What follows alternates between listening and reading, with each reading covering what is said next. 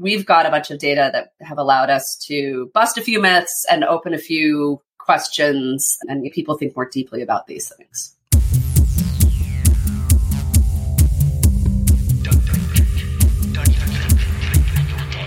It's time for Arrested DevOps, the podcast that helps you achieve understanding, develop good practices, and operate your team and organization for maximum DevOps awesomeness. I'm Matty Stratton, and I'm surprised I didn't stumble over that intro after how long it's been. I'm really excited to be coming back with a new episode for this 2023 brand new year, brand new season of Arrested DevOps. And we're going to be talking about a topic that's very near and dear to my heart. But before we dig into that, Let's hear a word from our sponsors. Collecting compliance evidence shouldn't involve spreadsheets and scavenger hunts. With automated controls and over 75 integrations, Drata automates the process without needing to be an expert. Drata supports 14 frameworks, including SOC 2, GDPR, HIPAA, and ISO 27001. Companies like Notion and Lemonade have shared how Drata simplifies audits through automated evidence collection. Don't let audits slow down your dev cycle. Request a demo today and get 10% off along with waived implementation fees at drata.com slash partner slash arrested DevOps.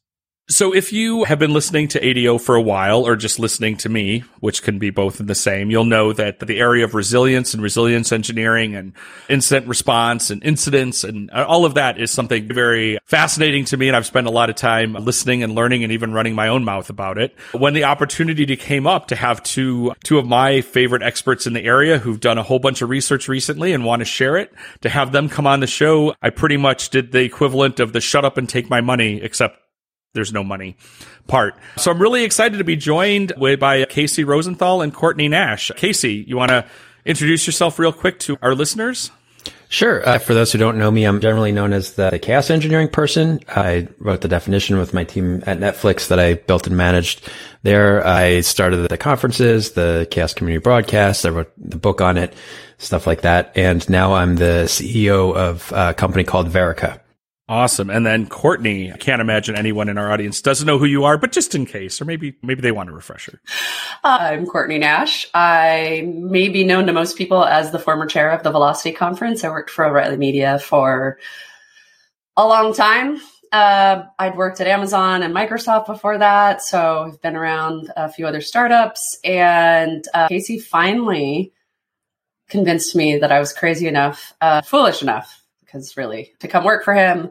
Um, wise so, enough. wise enough. Very wise. But I'm now in a research role at Verica. And along the way, I also fell down a rabbit hole of really becoming interested in safety, resilience, um, in particular, given my academic background, role of humans and human performance in how we handle these things. And then, so a couple years ago, we started this thing called The Void, which is the Verica Open Incident Database. And that's what we're here to talk about today. Can I just interject? Courtney also has the best job title. Oh, that's true. Um, Forget this. I am a researcher, but technically I am, I think, the world's only internet incident librarian. Incident librarian. I love it. It's not to go off on that tangent, but I know there's been a lot of conversation around how more organizations should have software library, you know, people who keep all that knowledge, but you're keeping it for the incidents for the whole world. No, uh, no no small undertaking. So tell us a little bit about the void before we talk about the report that you published, yeah. but what really is this open incident database? What's it all about? So it started out of the research, some of the early product research work I was doing for Verica. We have a product that's sort of evolution of the chaos engineering work that, that Casey had done. And the sort of two key technologies that, that we were focused on initially are Kubernetes and Kafka, because as we all know, they're perfect and not complex and never cause anyone any problems. So I was looking for non-standard information, if you will, on on what we know about that, right? So not marketing materials or tech specs or whatever, but like how are these things actually falling down in the wild? And so I found various incident reports. There was uh, Lou had this great little GitHub repo, Kubernetes.af. And so there were a few of these things out there. And so I started collecting incident reports because they were an interesting source of information about this. Highly variable amounts of information, which we obviously can get into. And so I started finding these for Kafka. And then because I'm me, I couldn't stop and I would end up like reading these things all day. And, and I put some feelers out to a variety of different folks. And all of a sudden I had like 2,000 of these. And we started talking to people about it. And the general consensus was, holy shit. Uh, also, thank you. And can we have more of that? And so it sort of evolved into this database and we started collecting metadata on all of that and that's where the void emerged from in in 2020 late 2020 so we did our initial report on that in 2021 and we just released the second one more recently. And that that's so we can talk about some of those the details of the report. But the database itself it's online. We'll have the link in the show notes and everything. Anybody can go and poke around. And I think the key thing, there's a couple key things about it. One is that it's when we say incident reports to this audience, probably people have a very specific idea of what that is, right? Like like a postmortem review or something written by a company. And granted, there are definitely a lot of those in there, but we wanted to take sort of a broader view of incidents because I have a few chips on my shoulder that I wanted to have some data uh, to either prove or disprove. And so we have everything from detailed post-mortem reports to status page updates to tweets to media articles like everything that you can imagine. If somebody talked about a website or a service falling over that's in there. Because i, I really believe that there's a lot of myths and misconceptions about software incidents out in the world just amongst our industry and i want to be able to start to tackle some of those things. Secondly we collect a lot of metadata on those incident reports. So things like obviously we get the company and details around how it's described and all of that but we also if it's available collect how long that organization said that incident lasted for um, if they had any kind of severity associated with it whether they used a particular methodology to all that. So we have a bunch of data that we've never had before about incidents. And that's what's really relevant here because there's we talk about incidents in a lot of specific ways especially from a devops lens right there's a lot of us who've been able wanted to say, oh, duration of an incident doesn't really mean what you think it means. Or we talk a lot about like root cause analysis is bad, but why? We've never had any data before about these things. And so that's I think what's the most powerful about this is instead of us talking in the abstract, which annoyingly in our industry doesn't get you very far or sometimes gets you too far. We've got a bunch of data that have allowed us to bust a few myths and open a few questions and people think more deeply about these things. And that's a couple of things, like you said, you came in with, you've got, this is an opportunity to, to expunge some chips from your shoulder or launch those chips into the greater discourse, maybe. And I know I felt that when I was at PagerDuty, I always felt like we had this opportunity again, as for customers, what could you look at? What could you see? And it's interesting as I, I, think what's nice is as you've gone and done this collection because a lot of times people feel like they don't want to talk about this stuff because you're bringing up this thing that is what is perceived as a failure. And i think especially around security incidents it's something that i've and i'm curious that's an, an area that you're you're talking about. I've always found a challenge with wanting to talk to an organization and get good practices and patterns and things from their security incidents. But that's something that's usually perceived as like, we absolutely cannot talk about that in public because it's scary. And I feel like we probably felt that when we're having that conversation on the operational side 10 years ago was the same thing. It's, oh no, if we talk about this failure, then people are going to want to sue us because we had a downtime or then people will know our infrastructure and they can hack us because they know we're running this version of Cassandra or whatnot. And it seems like we got over that. So I guess number one, do you, are you seeing people being more transparent about security incidents and the, from your incident, are you see, like you have this big collection of incident mm-hmm. reports? How do security incidents play into Void? So the, the, focus that we had largely for the Void was more around what we might call availability incidents, right? Because that didn't exist. There's a lot of security breach databases out there, right? You've got the DBIR, you've got a bunch of these things that are already either they're tracking these things. There's a ton of data. Um, so we don't, we didn't focus on that in terms of what we've been collecting. There are some, they're mostly DDoS type security incidents, if you would say. So they still have some kind of an availability impact and they bring it and they bring it down. Uh, and so I would, but I would say I'm pretty, I know a bunch of folks in that industry. I still watch a lot of that.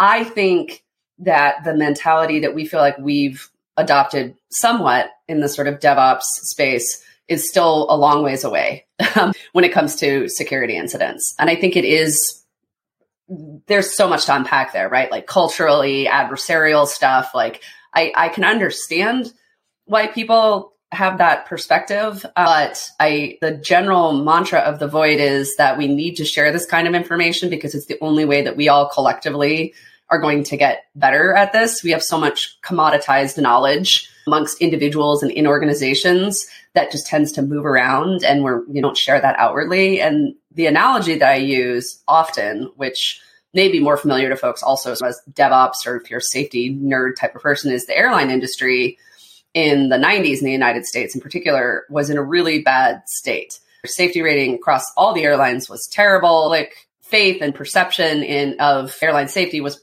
really bad and didn't come from regulation to change the tide of that. Like the initial push to change that came from the people operating the planes themselves, right? So the pilots, and then eventually other folks came on board, even the air traffic controllers and ground people and all that. But pilots rounded each other and were like, we don't talk to each other about what's happening. I don't care if you work for JetBlue and I work for American or whatever. I should actually have like a remembrance of 90s airlines because some of them are so long gone. Ah, anyway, TWA, uh, Pan Am. I don't yeah, think Pan you. Am was still around in the 90s.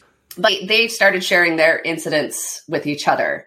Uh, eventually, a sort of more formalized database arose out of that, and regulation certainly came more into play over time. But that effort is sort of known for helping to raise collective understanding of similar problems across carriers and operators that those folks were having. And uh, I don't even want to bring up what's currently happening. It's not so much a safety thing, but our airline industry is going through its own turmoils currently. But I, I, think from a safety standpoint, that was really an impressive effort. And it was a ground, the ground up from the practitioner standpoint. And I think they were all willing to set aside the uh, competitive and other kinds of, of things. And I, I believe that is possible in our industry and also necessary.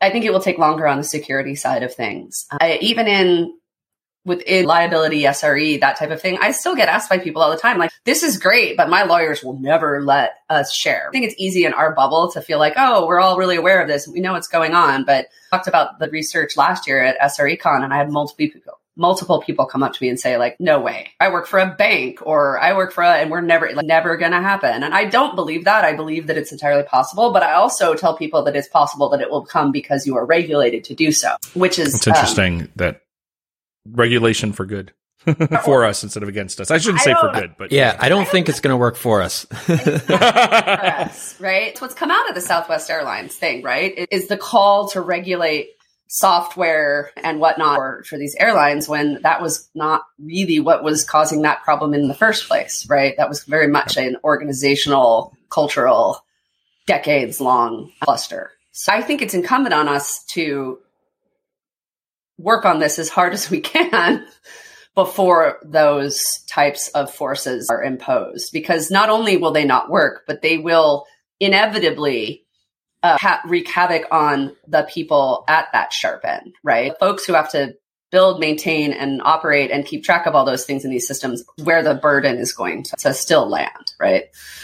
So I think that's really a good point there. about dr- driving it towards there. And it's a conversation that it, to, to make more terrible analogies, actually not more. It sounds like I said your analogy was terrible. Mine will be terrible, or maybe will be a stretch. A conversation we have about like where DevRel fits into an organization. When one of the things I've been telling people is say the, you pick the capitalism you're willing to do, so you don't have to do the capitalism you don't want to do. And what I mean by that is if you are in an organization and you don't volunteer how you're creating the value in the way that's understood, a way of creating value will be assigned to you.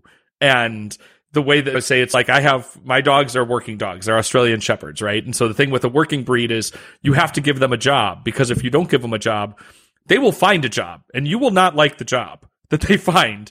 And similarly, I so I think that's an interesting a good point, which is the more that we can drive this as practitioners and driving the industry, it will help fill that gap so that the regulation doesn't see that as a gap that has to be filled because we're like, wait, we have an answer. We already fixed it. And depending on how cynical we're feeling today, maybe. yeah, if uh, if the job that you gave your dogs isn't being adorable, then that's a crime. So that but uh, yeah, I think that's really the and Courtney and I are come at it from uh, different areas of concern. The regulation area is really like my personal nightmare. I think that would ruin software engineering as a field. Uh, and you can imagine an SRE what a what an availability compliance framework would look like if if you want to share some nightmares. Uh, but really, the, the theme, the biggest impact that I think the void can have long term in the industry is helping us redefine value of availability work, um, be it incident analysis, incident response, um, proactive stuff like chaos engineering or continuous verification. Because right now, so like the first couple reports, I mentioned myth busting. They focus on like, okay, the things we're trying to measure right now are just, they're just not good things to measure. And I'd love for Courtney to dive into that. They're just bad. Uh, and so that part of that is like, okay, let's prove that's bad. Then once we do that, let's start building up options that are good to replace those with. And that's probably not going to look like, um, uh, objective uh, metrics or statistical methods. It's probably going to be uh, qualitative stuff, uh, which is good. A lot of industries operate that way, but it's a completely different mindset from how we currently operate when we allocate resources towards things like availability or system safety. And really availability and security are two sides of the same coin with respect to system safety. Yeah, I want to ask about some of these. Uh, start with some of the things that you've seen that were, again, you say came out of the report, we learned this, and then dig into the challenge of actually affecting that change when you're talking about something that's a radical mindset shift, especially when you're really asking from that from leadership and I think one of the challenges, not to spoiler alert to it, is that let's be honest, like what's the average lifespan of an org chart in a company, right? 18 months. So you're going to, maybe you do all this work to get your CIO to understand it and then he's peace out. And now you got Ms. New CIO who maybe came from a whole way and you're trying to fundamentally say this is a completely different way about thinking about the business of software i think there's a reason that people get exhausted because we've been yeah. doing this over and over again but but let's start optimistically by saying what's wrong that we can agree about but i know one of the things that comes up is the the big bugbear of mttr so mean time to resolution which folks love this metric because yep. i assume mostly because it makes sense and it well, feels cut and dry. It's like it it's a number, and that number should go down. Great. It yeah. feels great, right? So um, why does it really suck? Okay, so we'll start uh, with that. let's let's go back in time too, because technology, or as an industry, has a really sometimes amazing capacity to borrow ideas, metaphors, tactics, techniques from other industries, right? Um, and but we don't always think that through enough, right? So MTTR, mean time to resolve, mean time to remediate, what have you, comes from physical manufacturing. Like that's actually where it came out of, right? So like widget widgets on a conveyor belt coming out, going to get built together into a larger thing full of widgets. And they're made in a very specific way and they are made out of physical materials that have very properties and those things degrade and wear over time. And so you can have the mean time to remediate a, a wear and tear on one of those pieces should be a pretty consistent thing that has like a very normal distribution to it and like you should be able to like add that into your workflow and factor that in when things come in for repairs and all of that okay that's where MTTR came from. In case you haven't noticed, modern software is nothing like that, right? It used to be. So entertainingly, it kind of to be, right? Like we had, we made some widgets and they got strung together and you could predict what the widget was supposed to do and test them. And then you shipped it on a CD. Woo! Um, our mindset is still there, but our practices and everything have evolved so significantly. So in the complex distributed software world, things don't fail like that, right? They don't fail predictably. You don't understand even the causes or the reasons or the contributing factors to those things, but we still expect them to behave in a way that you can have a measurement like MTR. And so we chose that as a reliability metric. Even before I, it was a reliability metric for software, even before Dora and Accelerate became a thing, right? So it's like, I think sometimes people are like, why are you picking on Dora? And I'm like, I'm not. They just picked the thing that everybody else had already picked. Just nobody had looked at it along the way. And then you go and you look at the underlying data, which certain companies you've mentioned have, but don't necessarily publish or let anyone else look at, right? So here we have them. We finally have these distribution of duration data from incidents from software companies. And they don't look like something that you can take an average of at all. So everybody's familiar with the you know bell curve, right? That's where your mean is straight in the middle, and then you have standard deviations off the side. And if you took statistics classes, you learned about all the fun and fancy things you can do with that. Our incident data don't look like that. They're skewed, right? Which means that there there's a big, huge chunk of them that are under an hour or two hours. So there's a big bump up here, and then there's just this long fall off and a nice big tail. You can't take averages of that. It's just garbage. And so that alone should have been the argument in my opinion, but not all of us were like stats nerds in college, right? So along the way, an engineer from Google on the Davidovich, he did a really cool O'Reilly report on this. And I was like, when I saw his data, I was like, those data look like my holy crap. Somebody else has actually looked at this. He looked at Google incidents and then scraped a bunch of incidents we have now in the void, but the, all those incident data weren't really published along with the report. We just saw the analysis. He ran a bunch of Monte Carlo simulations, right? So I don't know if people are familiar with Monte Carlo, but it's like an A B test. I think everybody in software knows what an A B test is, right? You take your production data coming in, you change the buy now button to blue, and you see more people when it's blue click than when it's green. That's an A B test. We just, he just did that with all those duration data and he made some of the durations shorter. Like he made your incidents resolve quicker and then ran a bunch of simulations of taking the average of those and it was just a mess. We did the same thing with our data finally that we had in the last year, exact same results. So a really nice empirical statistical demonstration that trying to take averages of incident durations gives you junk. Uh, we're trying to tell people now with the data that they've been using, like relying on, you can't rely on this as a measure of reliability, which is super ironic. Um, and we're starting to see some traction with that. Like people look at that and they, I get two responses. One is, oh shit. And the other one is, oh shit, but I'm going to fight you on it.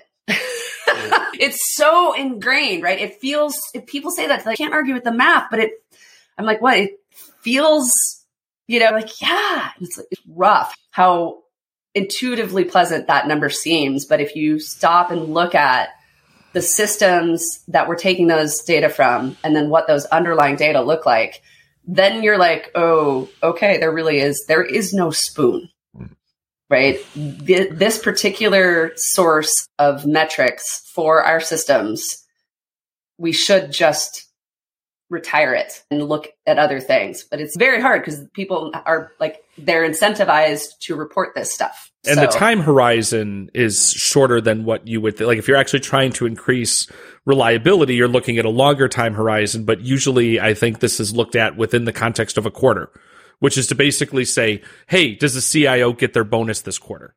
Or and does the head of support get their bonus? It's and so when you look at it in that context, it's not a metric around increasing reliability. It's a metric in reporting performance of the people, which it's not good at that either, but it sounds like it makes sense. It's the closest thing you can do to put a Nagios counter on your people because theoretically people are restoring service. And it's, it goes back to, I think, that conversation. If you're going to dig into this, is like, what are you using it for? What decision are you making based yep. on those data? And if you can't actually do anything differently, if your MTTR goes up or your MTTR goes down, what would you do? Go and you look at your incidents, right? Actually, nobody looks at it if their MTR gets better. Yeah. But you might want to move on. Yeah. yeah. But you can't even trust it. But the answer is either way, you've got to go look at what's happening in the system and the people operating it. So stop running around chasing your tail, collecting data that don't tell you anything and go get data or information um, that can actually help you understand what's happening in your systems, which will help you start to try to improve the reliability of those systems. Yeah, uh, just to reiterate the the layers there, because uh, Matt, you started to poke at, at, this. Like the just flat out, the statistics is wrong, right? Like we, have got the simulations to show that a decrease in uh, in response time can still statistically move the MTTR up. So like your, your numbers are lying, um, but also that's ignoring the fact that the data coming in is garbage.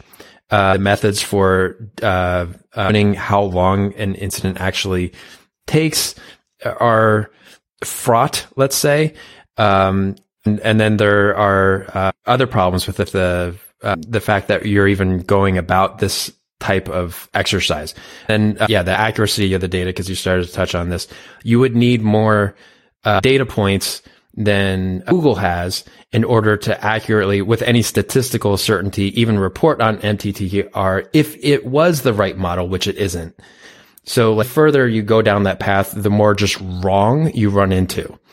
So that's why we really just kind of like, just a bad statistic. It just needs to be burned so when we think about that agreeing, and I think again, I said I, I, feel like a lot of this, and Courtney, you said people either are like, "Oh shit," or "Oh shit, I'm going to fight you," and I imagine that "Oh shit, I'm going to fight you" probably does not come at the sharp end as much because I think. Oh no, tell me does. if I'm wrong. No, oh, no. probably maybe oh, some no. of that, but okay, yeah. No, no, oh yeah, no, it's both. it's both. That's what's so fascinating about how uh, this belief in this metric is right. So Casey's talk. Casey alluded to this at the beginning, so I'll just I'll get to it now our entire industry is obsessed with being data driven, right? We're obsessed with metrics and numbers. Like you can't, if you can't measure it, you can't move it, right? Like all of this Wharton business then, and then infuse that with like technology, like we can measure things down to the millisecond of the da da da da, right?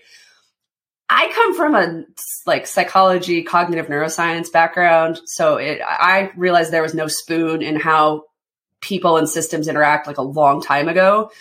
But I also believe and know that you can collect data about human behavior that's still data, right? But it's just not the kind that we um, lionize or invest in or believe in our industry. Um, but there's a whole set of other industries that look at human performance and how do you measure how humans work and how humans cooperate and how they communicate and what that tells you about your organization and your systems. And we need to, if we care deeply about the reliability and the impact of these things that we're building, we need to invest in those kinds of capabilities, those kinds of data collection and analysis and qualitative kind of work that almost no one is doing as of yet. How much of this, and again, this lionization of MTTR and similar metrics, I'm wondering comes back from the decades of siloization of IT where if you think about it, let's take a step back and say, I'm not even inside the organization. If I'm a solution provider, I'm providing a service to you. Like so much of that is, is built in that way. Whereas if IT is the cost center, the way that you're saying, I'm providing this service to this feature team, things like MTTR are things that are baked into my OLA, into my way of providing that because I have to give a, I have to give a number to show you that I'm doing the things that we agreed to do. And then that gets, and because it, like you said, it's so pervasive into that's just the way that we reason about tech in an enterprise is you have to have these things because that's the only way that people will understand it. And you go back to how much of that do you challenge to say, do you have to do that? And it still goes back to any metric you put that has anything tied to compensation is completely even less useful. I just want to give an example. I, when I was doing, I would be giving workshops in incident command and incident response. And one of the things we talk about is say during an incident, you don't litigate severity, right? It's not the time to argue about, oh, is this a Sev one? Is whatever. Let's just solve the problem. And I would give these workshops and talk to people and afterwards people would come and say, Hey, this is the biggest problem we have in our company. Like when we're instance, we spend all this time on working towards what I call mean time to innocence, right? And I say, how does your tech leadership measure reliability of your system. How many Sev ones did we have? So then your main job in life is to prove that it wasn't a Sev one because that's how your boss's boss knows that you're good. And I think MTTR is a, not I want to say a proxy, but is an example of that because that's a thing that seven layers up the food chain, they can just look at this number on a graph and understand what it means. And so I think that's one of the things I'm interested to know. Like, how do we maybe it's like one of the things that's almost uh, not turn it political, but like we're waiting for kind of all the old politicians to die off and retire out so that we have maybe people who understand technology making our laws. Is some of that well, just a matter of we need to like as people like kind of uh, progress uh, folks who have been doing this work this way get into more leadership positions do people understand it better because this is changing challenging the entire way that IT has been thought about for decades that's hard so th- yeah th- and there's a great framework to think about why that's the wrong model for the work that we do. Uh, which is comes from outside of software, where people who study organizations refer to software as the bureaucratic profession. Now, so we, we just wholeheartedly bought this from manufacturing, going back to uh, scientific method and uh, Ford in the 1912s. And, is that Casey that Taylorism is a corporate disease that we haven't developed a vaccine for yet. you haven't developed a vaccine yet for Taylorism. And so this, this is no industry as, a, as in, I'm making a generality about software engineering, but no industry has done a better job of instantiating the ideal bureaucracy, right? So if you're a software engineer, you've got a, a person manager, a project manager, a product manager, a tech lead, an architect, all of those roles exist to take responsibility of your expertise away from you, which makes complete sense if you're building widgets on an assembly line, like Courtney was saying, in a manufacturing world, because you don't want anybody messing up the, the cast of some piece that has to work perfectly with other physical pieces. It is exactly the wrong model if you believe that what you're doing is knowledge work. So if you view software engineering as knowledge work, then the standard organizational layout that we have for software engineering at most companies that do software engineering is just wrong. so part of that, yes, okay, those companies have to die off. Uh, but we, as cultures have to die off. But part of that is also we need to put the right models in place to, to pick up the slack and to be successful to, to crowd them out of, of the market share of the marketplace of ideas. Uh, and, yeah, and that's where I think the void is really f- playing a fundamental role in kind of, you know, eking out a space where we can say, yes, that level of that type of being data driven is not a productive path. And that's uh, the wrong kind of capitalism to assume, I guess. But the, those bureaucratic methods are at odds with other business goals like system safety, like avail- high availability and resilience and security. Those things are better achieved in a non-bureaucratic environment. And so if the yeah. business really wants those, the business has to change. So I, I have a couple thoughts around it, and I'm trying not to be inherently too cynical, but you caught me on that day. But also, as everyone knows, I'm the one who says I always struggle with the dissonance between believing very strongly in that we can do things so much better with DevOps and cultural change, and also my belief that people are terrible. That's me. Anyway, but it reminds me a little bit, and I think this where it goes to is there's the Upton Sinclair quote that says it's difficult to get someone to understand something when their salary depends on them not understanding it. And I'm wondering when Casey, everything you just talked about and saying this bureaucracy is counter to doing this type of knowledge work. And maybe to me, one of the best examples of how this went that this was proven out in that you that bureaucracy is very challenging to get rid of is SAFe the scaled mm-hmm. agile framework what was that that was we have a whole bunch of people whose existence is threatened like they don't can't do their job so it was how do we back all this stuff that we know how to do and call it agile still that's SAFe right and that's a oversimplification but I think that's the, and I know through cultural transformation work and digital transformation work I've done, your challenge usually isn't at the very high levels of executive and it's not at your practitioner level. It's that frozen middle, right? Because those are the people who tend to, in a large bureaucratic enterprise, are the ones whose entire existence exists because of this thing that you're coming in and saying is of absolute no use. How many people in enterprises, their entire job if the word MTTR disappeared from this planet, they would have no reason to exist in their current job. That's there are people that have yeah. that role. And that doesn't mean they can't do something else, but I'm just saying if you sit there, I think that's one of the challenges people have is you can get your CIO and your CTO to maybe buy into these are our business outcomes we're trying to do when your chop wood carry water folks are like, yeah, this MTTR thing is bullshit, but they have a boss who has a boss who is the rely the support manager and they have to put together the graphs that show that they exist because they make MTTR go down. So this is not an, an, a new challenge. This is true of any challenge in a really large organization. So I'm wondering yeah. if we're how the progress is going along those lines. Sometimes it just takes time. I mean, the interesting thing is that it, reliability and security are no longer adjacent to the core product, right? Now that literally almost everything is delivered somehow online, those things are central to business concerns. And Southwest Airlines is a perfect example of that. Um, and it's not just because everybody thinks it was their technology that melted down, but it was became clear that their entire way of working melted down when put under the kinds of pressures they had never quite seen before. So um, you're saying in order to have a vaccine for Taylorism, we have to have a Taylorism pandemic, like Southwest, maybe. I, the pandemic's already here, man. yeah. yeah, it's already here. Uh, but what's interesting is when organizations can get leadership levels to actually crack to get that. Like Netflix got that in its DNA eventually, right? Like a reliability is a core business thing. And we tracked what was the what was like stream what the hell was the metric, Casey? Like yeah, stream, starts per, per second. Sorry, I'm just yes. really, I talk about that one a lot, so I'm glad that it was right. yeah, and it's a great example of I think how to win. So one thing that sets Netflix apart there is that every engineer on their and I'm I haven't been there in five years, so that this is dated knowledge. But when I was there, on on your first day as an engineer, you know how to look up that metric, how to see it, and you see it on dashboards everywhere. So the entire company could align around one metric that was correlated to us value, right? Like that number goes up, then we don't care what's happening because that's what the business needs to happen.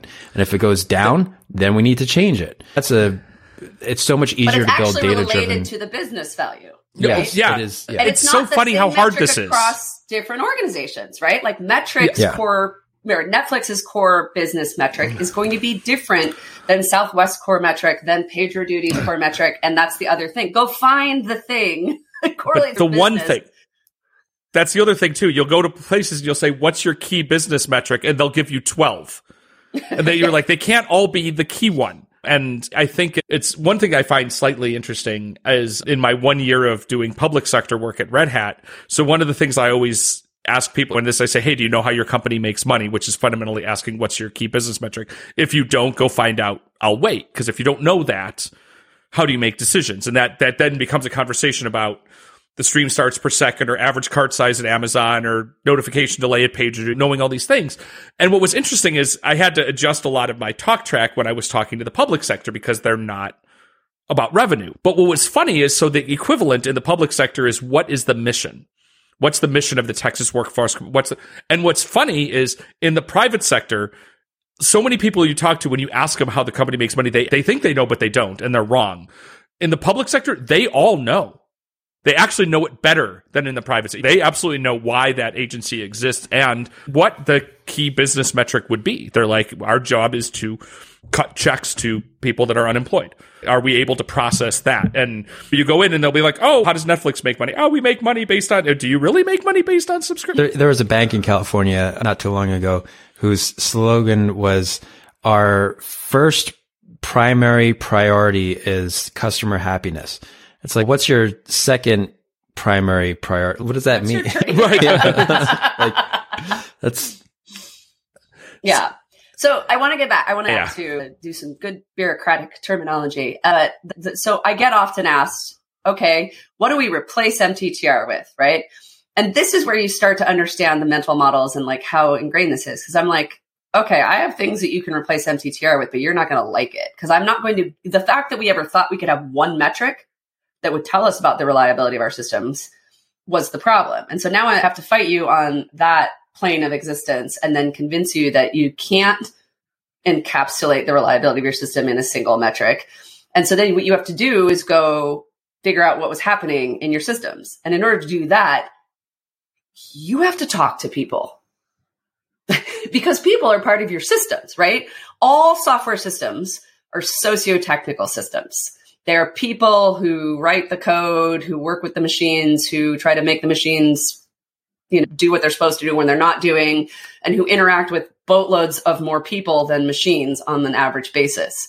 And and that's your system right? And so when your system stops working it's just as likely that something wasn't working properly on the socio side of that system than on the technical side of that system which means you need people who are skilled at spelunking those kinds of systems and they will be able to get you information and data on what's happening but that's again to go back to this sort of data driven organization. If you go to the CISO and are like, you need a cultural anthropologist, they're like, ah, ah come on.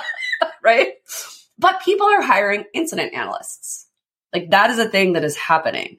Um, and it's a really interesting and fascinating, or they're training former SREs or whatever to take on those kinds of roles. Right.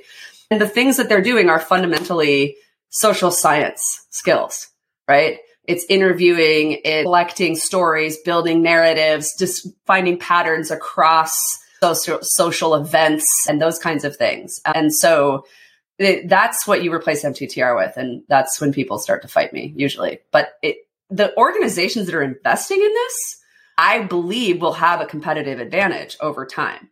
That's going to be harder to prove out. And kind of the DORA argument, right? Oh, it was like if you focus on uh, things like CI/CD, actually being able to release to production whenever you want and whenever you need, city is not at odds with security or reliability. That's the argument that they actually collected data to make, which is super cool. And I'm I feel like there's this huge opportunity to make the same argument about investing in incident analysis as a competitive advantage. But I think the data for that are uh, they're a little further down the road, probably. I think it's I think it's tough. And just so we're clear, like I am not I'm not even trying to play devil's advocate. I'm just thinking out loud because I'm again have seen MTTR is junk. But if we're going to try to make that correlation, this is the problem of not having a this is the industry quote unquote standardized way of measuring reliability. Because how do I even show that Netflix had did this stuff and it helped their reliability if the way that we help their reliability is all conversational. But if I don't have a hey, look, this is they had the same number was better than the one that wasn't, and I think that's the challenge is you still have to have some way to say we moved the needle in that way, but what is the shape of that? And I think it gets harder when it's number one, it's harder when it's not standard because how do you compare? And then even when it's very qualitative, right? It's very editorial. So I don't know. And good thing and, I don't to have to clear, solve this problem and you do. Yeah, yeah, and Netflix did try it while I was there, and it's my sphere of influence was availability stuff, uh, managing the, the, traffic team and others. Uh, there, there was a big push to have a quantitative improvement in availability, and one of my favorite things working there was that we had access to the data to show that in our case, going from four nines to five nines of, of uptime, uh, was, was horseshit because we had the data to show that, uh, people who use the internet don't have five nines of uptime. And most of that is because of Wi-Fi routers and ISPs. So the investment on Netflix's part to make the jump from at the time our measurement was four and a half nines to five would have been completely washed out in in service of Wi-Fi. So why bother? It's just that there's absolutely no reason to invest in availability from that point of view for that purpose, which was great for me because then we could invest those resources in other more impactful things like regional failover and things that we know would have an impact on uptime and customer experience and availability. Uh, so part of it is, yeah, like the companies that do fixate on MTTR and trying to metric their way towards better availability are going to fail. And the ones that choose other more qualitative methods are just going to do better. Um, so at some point, evolutionary pressure hopefully will put us in a better position, but we don't have to do it dumbly or blindly. We, we do have the information to kind of evangelize better methods and make the world better on purpose, not just mm-hmm. by accident. yeah. My favorite example of this, uh, Matt, is the uh, David Leigh at IBM. He's in the office of the CIO. He gave this amazing talk at DevOps Enterprise. Um, we were both there earlier last year in 2022. And he has basically transformed the office of CIO at IBM, like a 12,000 person organization, I might add, to sort of obsessed with incident analysis and what they're getting from it. Um, and his playbook was straight out of DevOps. So he had a Skunkworks team that nobody in upper management knew about that was doing really good, high quality incident analysis. And everyone who was involved in that loved it, saw the benefits, really appreciated it, and was like, so there was this like little locus of sort of analysis happening. And then they had a really bad incident, and really bad by their context, right? At which point everyone's looking around and staring at each other. And that was his opportunity to go in and say, hey, can we just try something different? At which point they're probably like, sure. Like that he took, it's not the, I'm not saying this is everyone's playbook, but this was a DevOps playbook for a while too, for various different reasons, right? And he now has monthly Office of the CIO learning from incident reviews, and he's tracking how many people come to those meetings, how many repeat people come to those meetings, how many people view the incident reports, and how many times those incident reports are used in other things like training, uh, code commits, other kinds of code reviews. He's getting hundreds of people at the office CIO level to come to these meetings. Um, and so it's like, it's old, like this audience should get this though. It's like old school DevOps from the ground up cultural change, demonstrating the value to the practitioners and then finding an opportunity and striking when the iron is hot. Um, and that's, but I, this is my favorite case study for that because if somebody can do it at IBM, good gravy. like other people should be able to do this.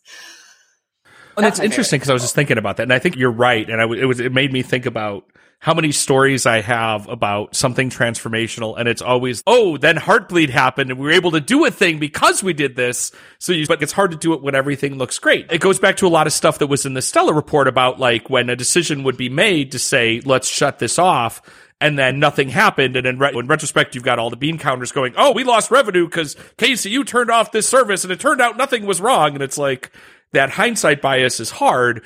So it's hard to make this when everything looks great to do that. So I think, and I think uh, to Courtney's point, it doesn't mean wait for something bad to happen, but you need to be put, you need to know how to find ways to win. That's a, uh, my one sports analogy I'll ever make is you say when you're looking at professional sports, the skill level between the best player in the league and the worst player in the league is razor thin. The reason that these teams win is they find ways to win. And I think that's the thing for us to do is say, okay, we're doing this, but look for those opportunities to show. And then success begets success, right? You say, okay, we did this thing. It's a lot easier because otherwise it's all theoretical. It's, oh, they did this at Netflix. They did this at, but I, the one thing I just wanted to mention is you said, hey, if they could do it at IBM, I think there are places that are even harder.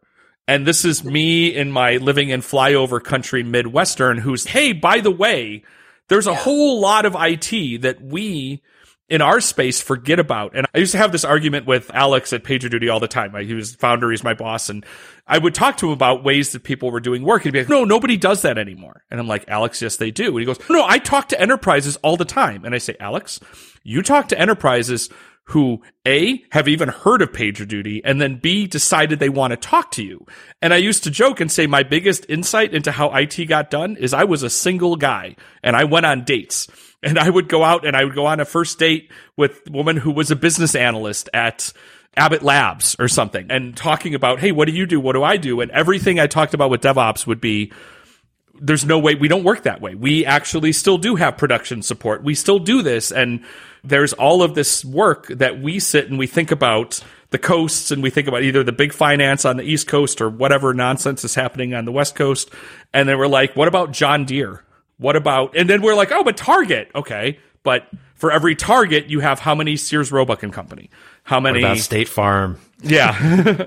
and it doesn't mean that these enterprises aren't doing interesting things, but like it's a very different shift. And I think we need to keep that stuff in mind and eventually we get there. But yeah, if you can do it at IBM, that's like half the battle, right? It's the whole, well, the other- to take the DevOps thing, it's HP LaserJet, right? It's Gary Gruver again, right? Okay, you did IBM, it's fine.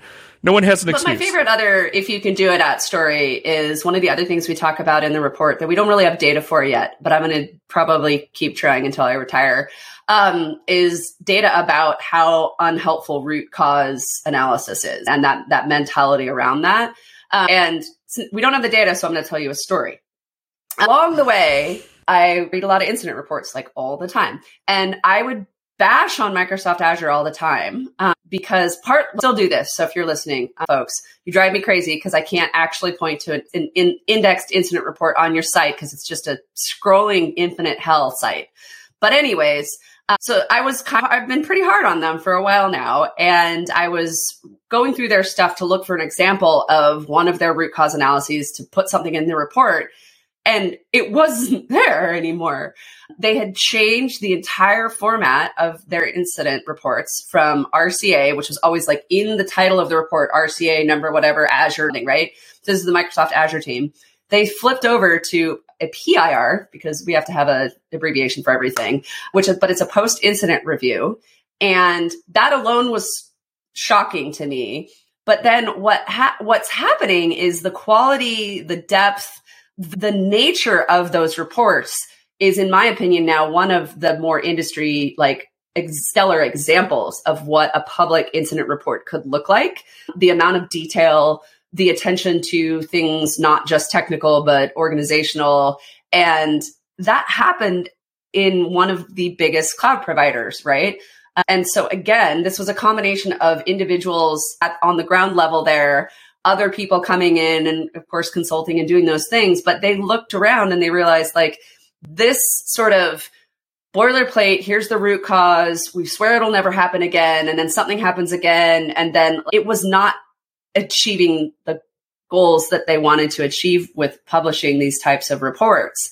Um, and so that's another example of even without all the data there's hope right? I- we can walk away from old short-sighted ways of doing things, even in a very large organization. I think and, it's and provide an example of how other companies can do this because like sometimes it feels like we're having these pedantic arguments about and i'm sure you've had it as much as with everybody who's no it's okay to call it root cause because there's multiple roots in a tree and blah blah blah and i'm like okay if you have to explain to everybody what you mean by it then it's not serving its point. point and so sometimes just changing the words changes the mindset and also, I was just thinking when you talked about that change, sometimes it is like you can force a change culturally by making a small thing without asking permission. And the example I think about was so at PagerDuty internally. So by default, PagerDuty's product called it an RCA, called it, you had a field that was called root cause, but in the template, you could call it whatever you wanted. So I remember, uh, one of the PagerDuty SRE who is still there, so I won't shout him out, but his name rhymes. Uh, it sounds a lot like Rich Lafferty. Rich would be happy to know. He actually just we had a lot of there were all these conversations about let's stop calling it a root cause in our postmortems. Let's stop call, all this stuff, and then just one day he's I just went into the template and changed it, and nobody ever said anything and nobody ever came back and said you shouldn't do that. And then how many years later, it's not called that. And then we kept trying to push it further and trying to like get the product folks to be like, can we change the default in the tool? And that was reaching too far. But that's a place where those of us in the vendor space, you have the ability because honestly, people tend to follow the defaults. And I honestly believe that if PagerDuty changed the format of the postmortem template and took out the word root cause and made the default, contributing factors, but you could still call it root cause if you wanted. That could actually potentially change a lot of how places worked. But and fully support small acts of vandalism yeah. to change the current direction. So there's your that's everybody's homework. If you use PagerDuty, go sneak in and change your template to say contributing factors instead of root cause. See if any number one, see if anybody even notices and yell and much less yells at you about it. But, yeah. Okay, we're probably running up yeah, yeah. your time here. I will say the other thing that we found that yeah. I just want to throw out as another little bomb is we had the data to look at whether there's any relationship between the duration of an event and the severity of an event, right? So PagerDuty and like other people, like you can, your status pages will say, you know, this was a sev whatever, or it was a major minor whatever. And we have this long standing belief, right? That there might be something still about the duration, right? Like maybe that how long it goes on. Is it worse? Or do we put everything on the bad ones and they're shorter? And the TLDR is there's zero relationship between those two factors that we collect about incidents.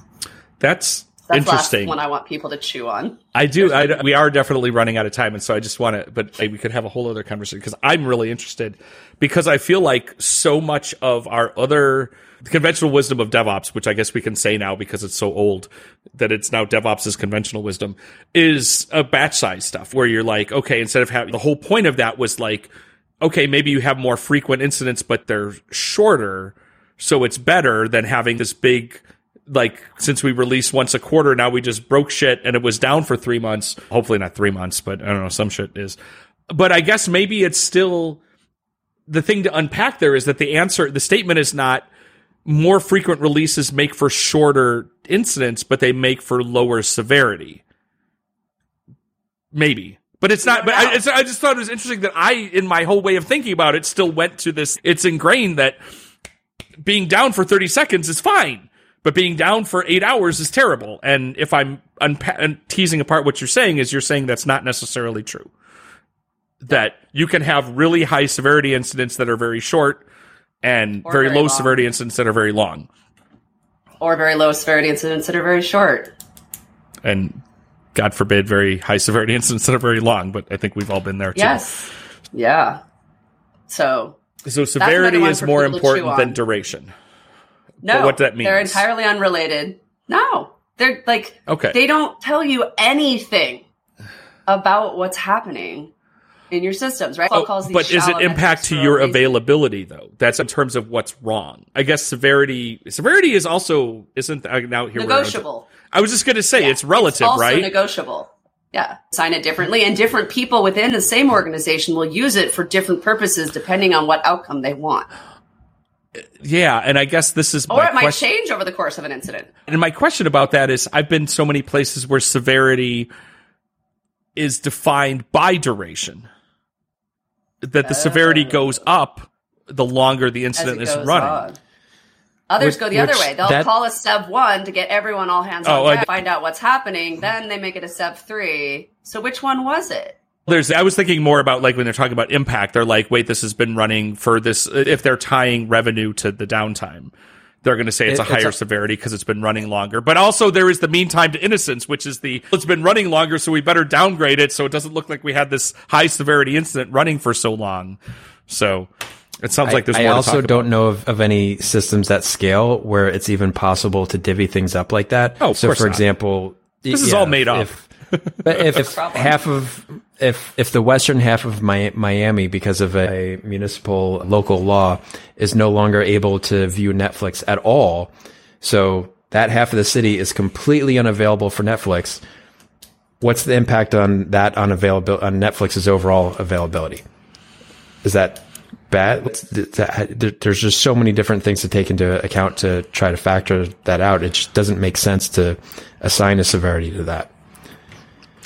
Let's- And that scale is going to have that problem. You're going to have some group of users, whether because of an internal issue or an external issue, that isn't able to, uh, to access your system 100% of the time for some period of time. So the whole model's wrong. Just throw it all out. throw it all out. Tune in within when we bring Casey and Courtney on a year from now, and they'll tell you what the new model is. But in the meantime, just throw it out because it's going to take you at least a year just to even get rid of it without something to replace it with. Clean house. There you Throw it go. out. Does it give you joy? If not, there you chuck go. it. Marie Kondo, your So uh, your uh, your Nagios. complex systems. Am I, am I continuing to date myself by talking No, about love. Nagios? All the Nagios references. I don't even know what you would say now. I don't know what the default thing is because everybody uses different. Is it Uptime Robot? I always used to say. So this is just co- just a side note about this. Is one of my favorite things. It was o- my only thing I enjoyed about Progress buying Chef is that realizing that Progress Software owned WhatsUp Gold.